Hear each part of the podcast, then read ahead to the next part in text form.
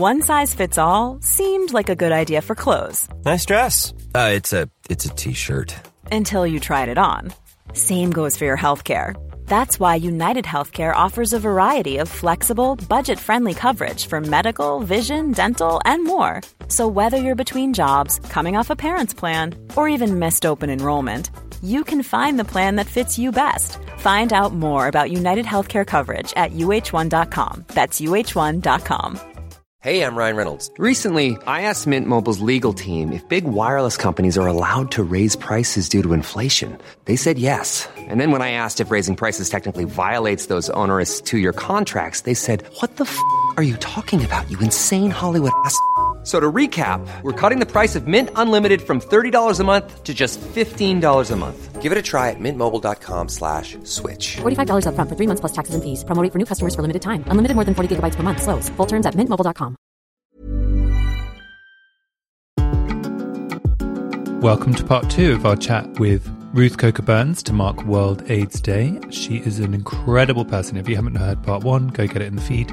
If not, here's part two, and we're straight off with talking about food. There was a lot of food going on. You did amazing things with food, and as the crowd of people you were looking after grew bigger and bigger, you were suddenly having to cater for huge amounts of people, right? I was. And I was even dumpster diving. I mean, I never thought I'd be dumpster diving, but I thought, you know, I had seen what they put in the dumpsters and the mm. bread is all wrapped up and tied, you know, and the vegetables, a lot of them were in plastic or bags of potatoes and cartons of milk and cottage cheese and butter and all these wonderful things to gain, make them gain weight.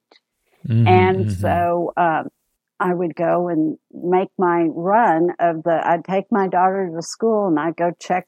I had three dumpsters that I really liked, and I knew what days they, you know, put things out. And after wow. a while, they started leaving everything outside the dumpster because they knew you were coming. Yeah, yeah. Wow.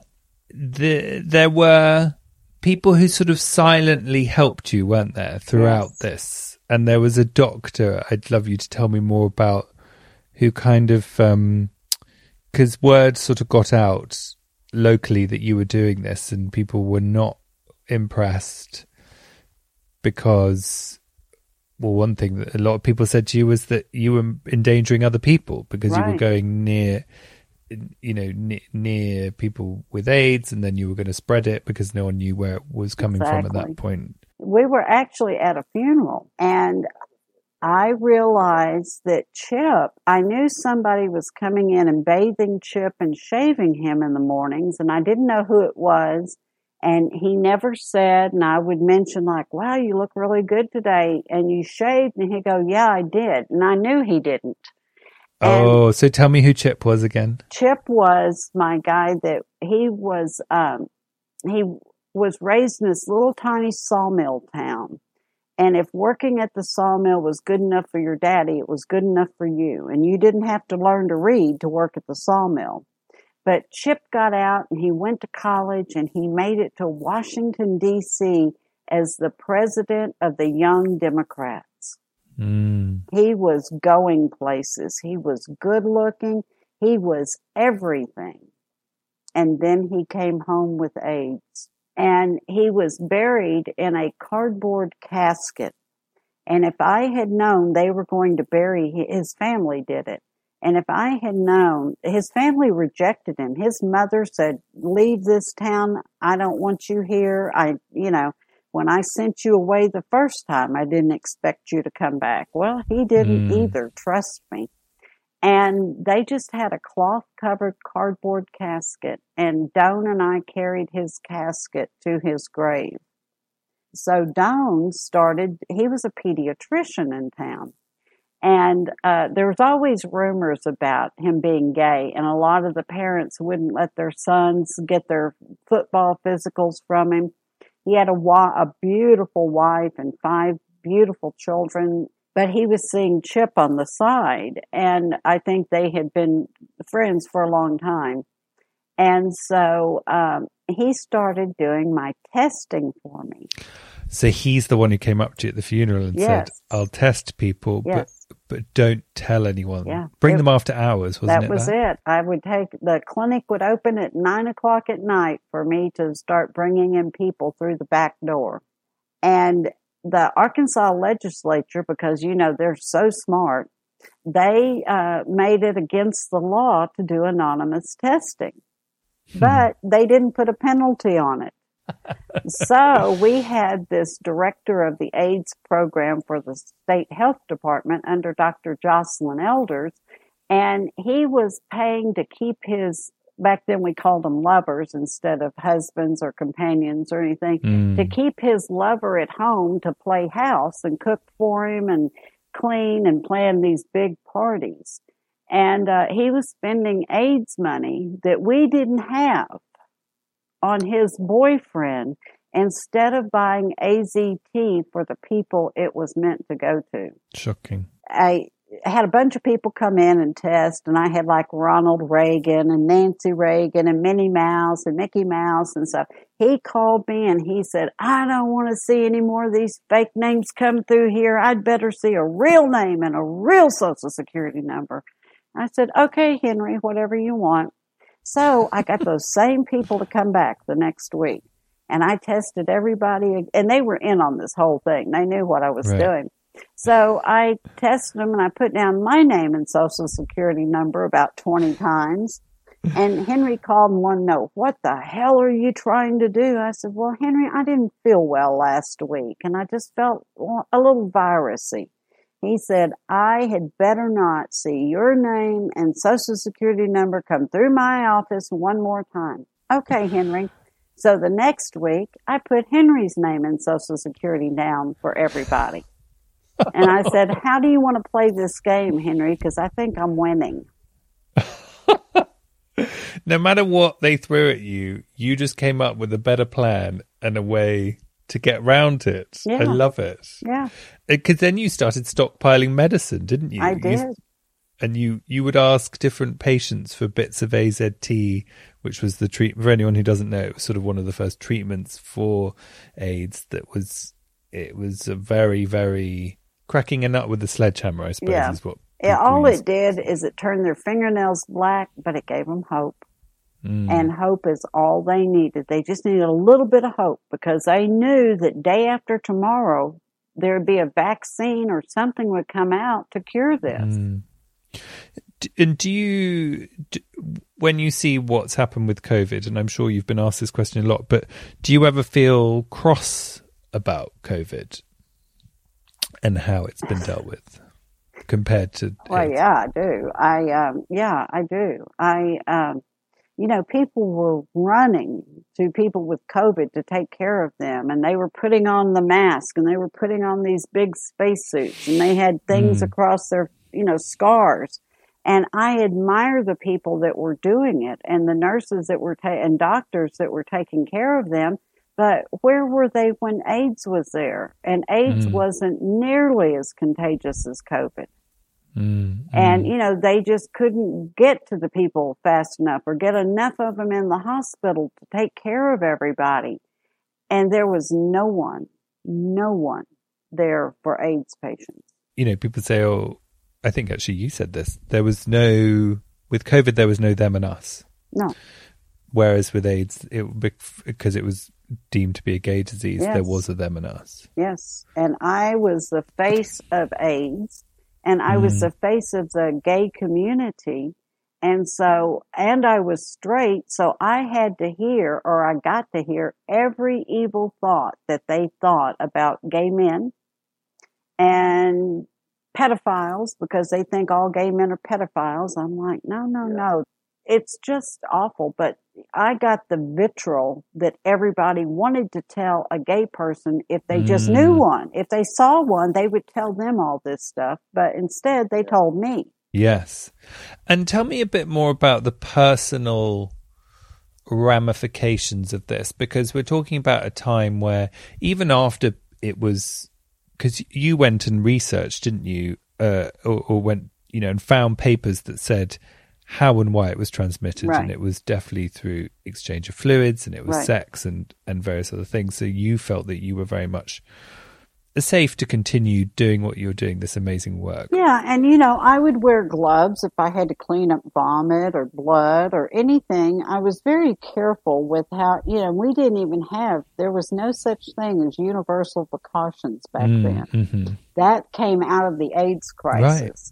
And, you know, the envelopes that you peel off and stick instead of licking them and stamps that you just peel off and put on the envelope, those were because of AIDS. Because people Wow. were terrified that they would get a letter in the mail that somebody with AIDS had licked the stamp or the envelope. Wow, wow, wow. Yeah. Gosh. Yeah, it was that bad. You know, you'd done your research. It was it was it was publicly available information, but people still chose to see what you were doing as wrong. You know, that was very much perceived as that. Just tell me a bit about how that felt, what the real ramifications of that were. Because I remember you saying that, for example, you were certain that if people knew, they would try and take your daughter from you. Oh yeah, yes. Her daddy um, died in an automobile accident in 1988 when she was six years old, and um, Mm. So people thought that he died of AIDS. They thought that was why I was doing the work, which wasn't true. And she came in one day and she said, "Where's Daddy's death certificate?" And I said, "Well, it's in here. Why?" She goes, "Well, I've got to go show Davis because he said Daddy died of AIDS and he died of a car accident." And she had to have hmm. been ten years old. Why are people Wow. doing that to her? She Mm. was never invited to a single birthday party in her entire life except one. And the, the little girl had changed the time on the invitation and we showed up after it was over. And was that because they thought she would bring AIDS to Yeah. the party? Oh yeah, yeah. Wow. And the church wanted her out. This woman tried to get her out of the children's choir because her Mhm. daughter was in the children's choir and her daughter was so precious she couldn't be in it if Allison was in it. And how did that manifest on a day to day basis? If you're walking down the street, you became a really well known figure in your town. Yeah. What was that like? How did it feel? Did you feel defiant? Did you? You know, I, I guess I was born defiant. I don't know. I don't know. I hope it doesn't always show. I try to be a lady, but um, you know, it was it was mainly in my church. It was mainly in all the churches because I had contacted all of them to see if I could get someone to come out and say I felt so bad burying people myself, and I'm not a preacher or anything. And I Mm. thought back then, I thought, well, they need a they need a real preacher to you know send them off. And then I realized, no, they don't need a real preacher to send them off. I'm just, a, you know, I'm better than they are because I'm not a hypocrite. Absolutely. And you know, I wasn't included in a lot of things. Like you know, they were playing. Someone in my class, they were playing. They had these bunco nights, and I don't even know what bunco is. But I thought, well, the whole group's going to be there. I'd like to go too. And they go, we already have enough players. Oh, thank you. Okay, I'll sit at home. So it was kind of like that. And then I would take potluck, you know, like I'm a really good cook and I'd take something that I knew their wives didn't cook for the husbands and because they would bring like stuff from Walmart in these little containers and I would do something fabulous and I would go back and my food would be on the back bar, you know, on the back. Really? They wouldn't even put it out for people to eat. And that exclusion that you were up against when you were doing amazing work, while also, by the way, raising your daughter, holding down a job, you weren't paid to do any of the work that you were doing, coordinating a whole situation across, you know, medication, accommodation, because you found everyone accommodation. Right. You know, you got people on social security and, you know, support uh, uh, men suffering with AIDS yeah. dying of AIDS. Yeah. And has anybody ever apologized to you after that? I after had I had one man, and he was the pastor that I was on the finance committee when I was 25 years old, and I was so proud of it. And Dr. Hayes put me on the finance committee, and you know I wasn't even good at math, but I thought, Mm. wow, this is a very prestigious place to be. And I thought that I would grow with the church and I would become an elder someday. And, you know, I was just very proud of the work that I had done. And so I went to him one day at a meeting, and before it started, I said, uh, Dr. Hayes, could I have one room in the breezeway outside for a support group meeting for my AIDS patients? And he looked at me and took his glasses off, and he said, Surely you're not talking about bringing those people into this church, are you? And I dug my heels in and I said, Oh no, Dr. Hayes, I'm not talking about bringing those people into Hmm. this church. I'm talking about walking those people across your new $30,000 lawn we just had installed for you into your new $300,000 house the church just bought to you and sitting them on your $60,000 worth of new furniture we just bought you. That's what I intend on doing with those people and he took me off the finance committee. But later on at a potluck, he came up to me to apologize. And I didn't feel that, well, number one, I didn't need his apology. And I was so mad at him for taking me off the finance committee and because that had nothing to do with AIDS. And, um, I didn't accept his apology. I go, you know what? That's something you need to take up with my guys and God. Mm-hmm. I am not qualified. It's above my pay grade to accept your apology. Mm. But amazing that he apologized. But I don't know if he was just an old man trying to get into heaven at that point. or Yes. it, or if he was sincere. I think he was Hmm. sincere, but um, Mm. I don't know. When you see that level of that dismissiveness from someone who's supposed to be a, you know, in their role, a shepherd, does that make, did that make you question religion and your own faith? Never have ever questioned my own faith ever, ever. But religion, I don't really have any use for it nowadays. Mhm. You know, I can bury somebody and, you know, I've never married anyone, but I've been there at the most, you know, people think, oh, a baby's born, that's the most precious part of life. But to me, it's the dying part. When you're mm-hmm. there, it is so intimate and you're there at that point to where they stop breathing and their heart stops beating and they ascend to heaven. And I don't think that you can, I don't know, that's just the most special part of life to me. Hey, I'm Ryan Reynolds. Recently, I asked Mint Mobile's legal team if big wireless companies are allowed to raise prices due to inflation. They said yes. And then when I asked if raising prices technically violates those onerous two year contracts, they said, What the f are you talking about, you insane Hollywood ass? F- So to recap, we're cutting the price of Mint Unlimited from $30 a month to just $15 a month. Give it a try at mintmobile.com slash switch. $45 upfront for three months plus taxes and fees. Promo rate for new customers for limited time. Unlimited more than 40 gigabytes per month. Slows. Full terms at mintmobile.com. Even on a budget, quality is non-negotiable. That's why Quince is the place to score high-end essentials at 50 to 80% less than similar brands. Get your hands on buttery soft cashmere sweaters from just 60 bucks, Italian leather jackets, and so much more. And the best part about Quince, they exclusively partner with factories committed to safe, ethical, and responsible manufacturing. Elevate your style without the elevated price tag with Quince. Go to quince.com slash upgrade for free shipping and 365-day returns. having experienced so much and I was so struck by how many incredible people you met because you were looking after them but then ultimately they always died Right. because you met them because they had AIDS and Right. then and you know Billy who became your closest friend as well how does that make you feel about your own concept of death You know, I always felt like I was taking them and putting them on a plane or a train or a trailways bus to go across the country and I might see them again someday and I might not.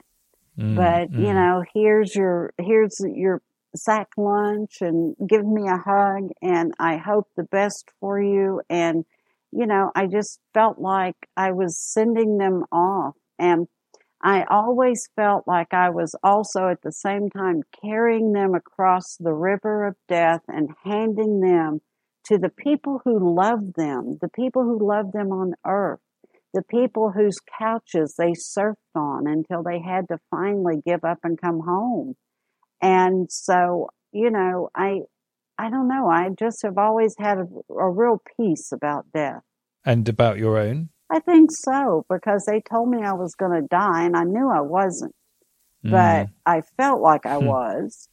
And I've, you know, had blood clots in both of my lungs, just getting ready to go into my heart. You ought to see right. them on, uh, I don't even know how I made it to the hospital in time, but I've never felt that I was going to die at that moment. I felt like I mm-hmm. wanted to die. I've been that hmm. sick, but I don't fear death. Do you think that's because you've seen a lot of it, or do you think that's just you? I think it's probably both. You know, and I've studied death like with the body. You know, you sit there and you've sat through so many of them that you just try to figure something different, like this vein right here. How many times does it beat after they quit breathing?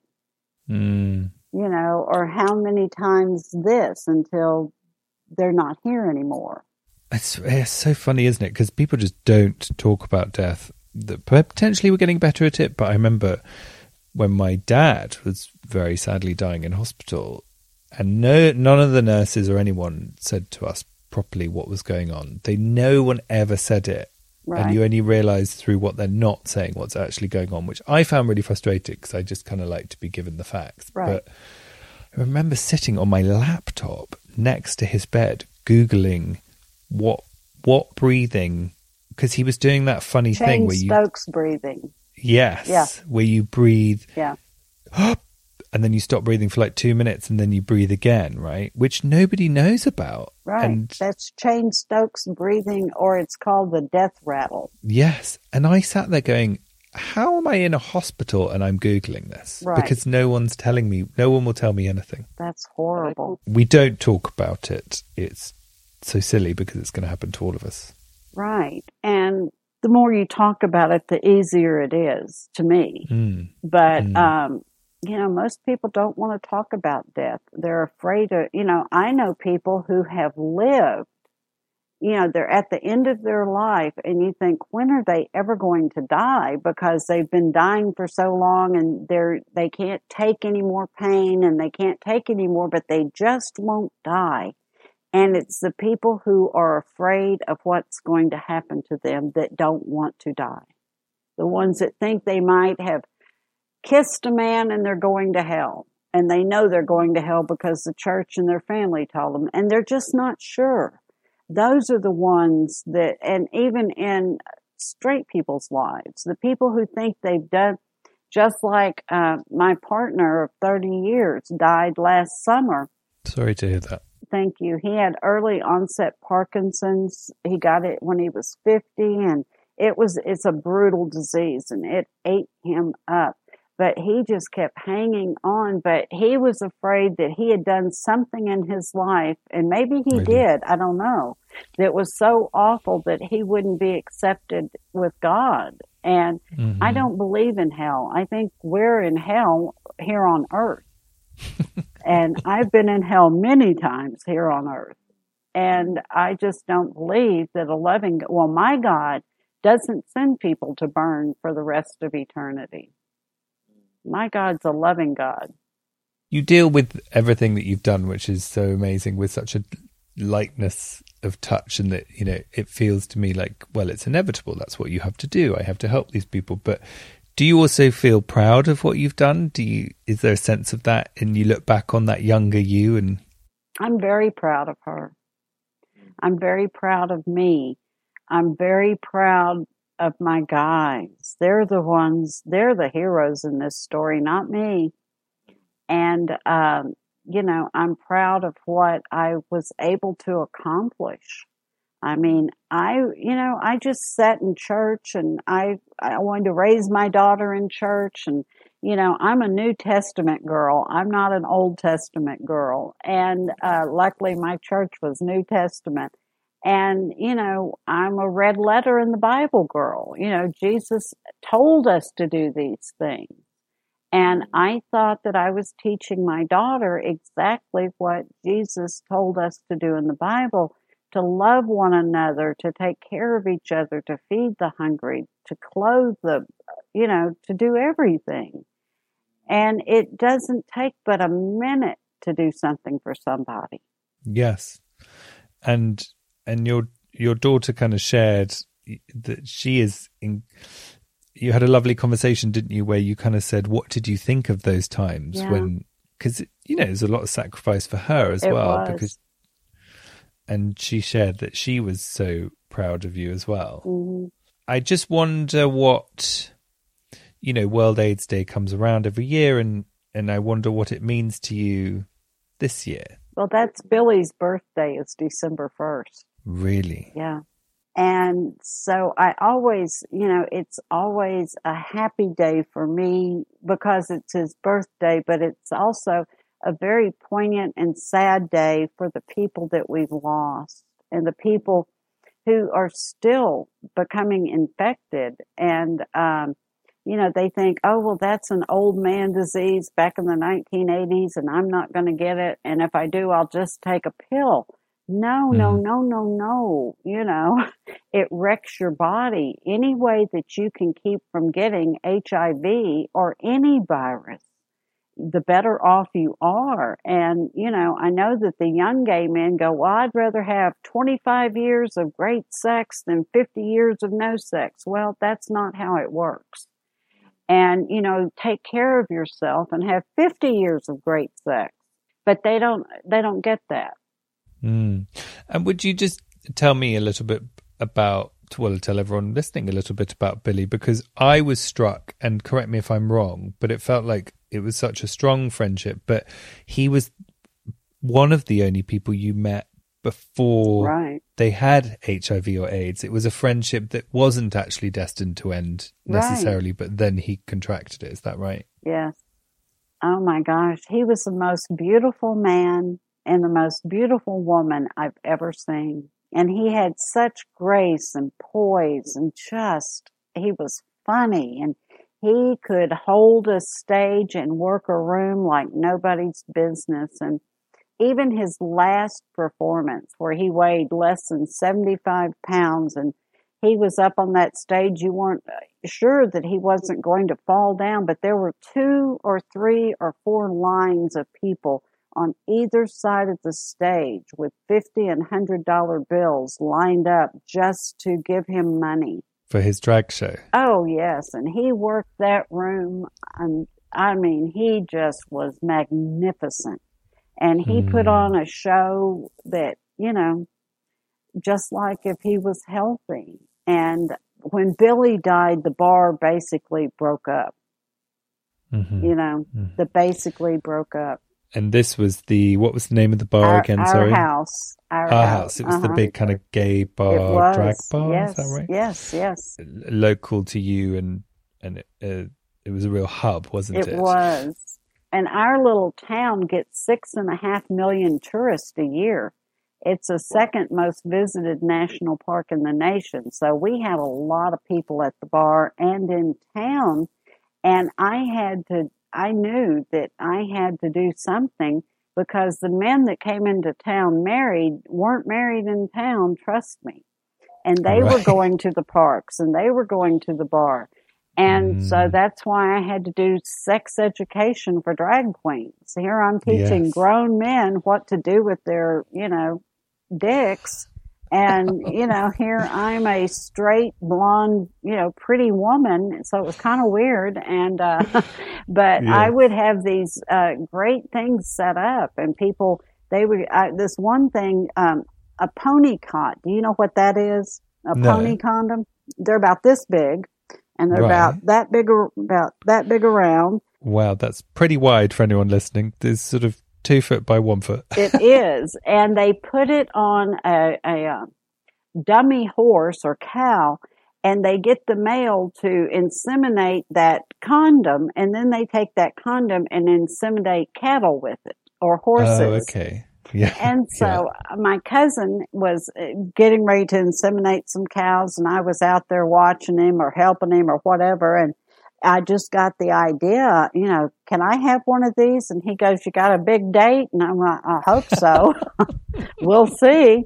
And then uh, there's like these little finger cots that you put on your finger if you cut it and you don't want to get like, yeah, so, you know, they're like little finger size. And then I had condoms of different sizes. Yes. And I had them blown up on a pegboard and the guys would come in, they'd go, Oh, that's me right there. And of course, they were the pony condom, of course. And some guy go, I've seen yours. You're this little finger cot. And I am not. I'm this over here. So they, it was something fun for them. And it yes. broke the ice. And I would say, well, so, and I had these t-shirts that said, I do. Do you? Well, that could be, I believe in Jesus. Do you? Or I practice safer sex. Do you? Well, I don't know what's safe and what's not. Oh, well, Crisco's not safe, but this mm. is safe. So they just had to answer a few questions and they got that great t-shirt. And so I just felt like, you know, you can't stop a pandemic if you don't know how to stop it. Mm. And we knew that condoms were the only way to stop it back then. And you got out there and you taught people. I did. I had lunch and, with the big madam in town every Thursday just so I could pick her brain on how do you make a man wear a condom more than once. What was her answer? Well, she had lots of ways. what is next for you, Ruth? You know, I don't know right now because I was supposed to have a book tour and I didn't get mm-hmm. that because of the pandemic. And I would love to come back to the UK and, uh, mm. you know, mm. everybody, I'm supposed to be in Ireland in uh, February. Oh, really? Yeah. So uh, I'm still speaking and I'm still, I need to get that back up and going again. So mm. I can, you know, get out and talk to more people and, and teach more people, you know, put your damn cell phone down. Put it in your pocket. Don't get it out of your pocket. Leave it in your purse. People mm-hmm. are always asking me, well, how can I, you know, they raise their hand, how can I be a hero? Well, you don't want to be a hero. That's not how you start out. You just want to help somebody. And even if you only help one other person in life, if you just help somebody that you meet on the street and never see them again, that might be their miracle. That might be the one thing that they've prayed for, and you don't know that. Well, it's compassion. Yeah. Very few people deliver as much compassion in a lifetime as you have. So it's it's amazing. And thank you. Oh, well, thank you. I wouldn't have done anything different.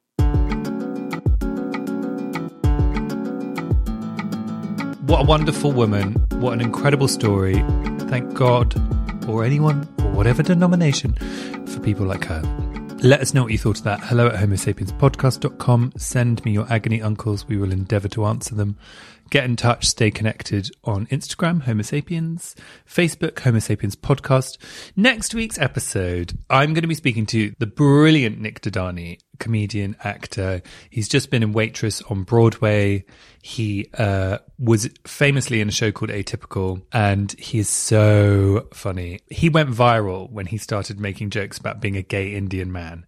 And he is such a trailblazer in that sense because, you know, more people are following suit, and he uh, is he's at that very forefront of South Asian voices in comedy expressing their queerness. He's such a lovely man. He's really funny. So I'm going to be chatting to him. Also, it's Small Business Day, so we're going to be talking to. I want to know about. Tell me about small LGBTQ plus businesses. Send me small LGBTQ plus businesses that you know and love, and we'll give them a shout out on the show.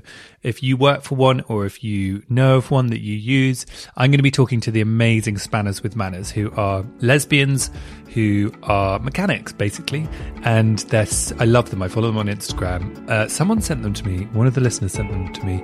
Anyway, so we're going to have a chat with them about being LGBTQ plus, subverting expectations of jobs and what kind of jobs you know, women and men are supposed to have and all that fascinating stuff. Thank you, listeners. Thank you for listening. Loads of love.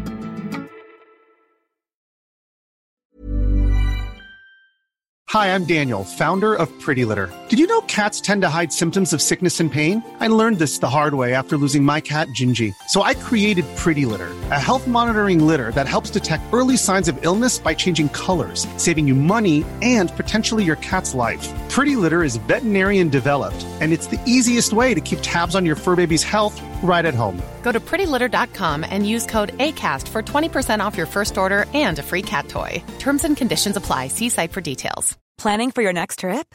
Elevate your travel style with Quince. Quince has all the jet setting essentials you'll want for your next getaway, like European linen, premium luggage options, buttery soft Italian leather bags, and so much more. And is all priced at 50 to 80% less than similar brands. Plus, Quince only works with factories that use safe and ethical manufacturing practices. Pack your bags with high-quality essentials you'll be wearing for vacations to come with Quince. Go to quince.com slash pack for free shipping and 365-day returns. Powered by Spirit Studios.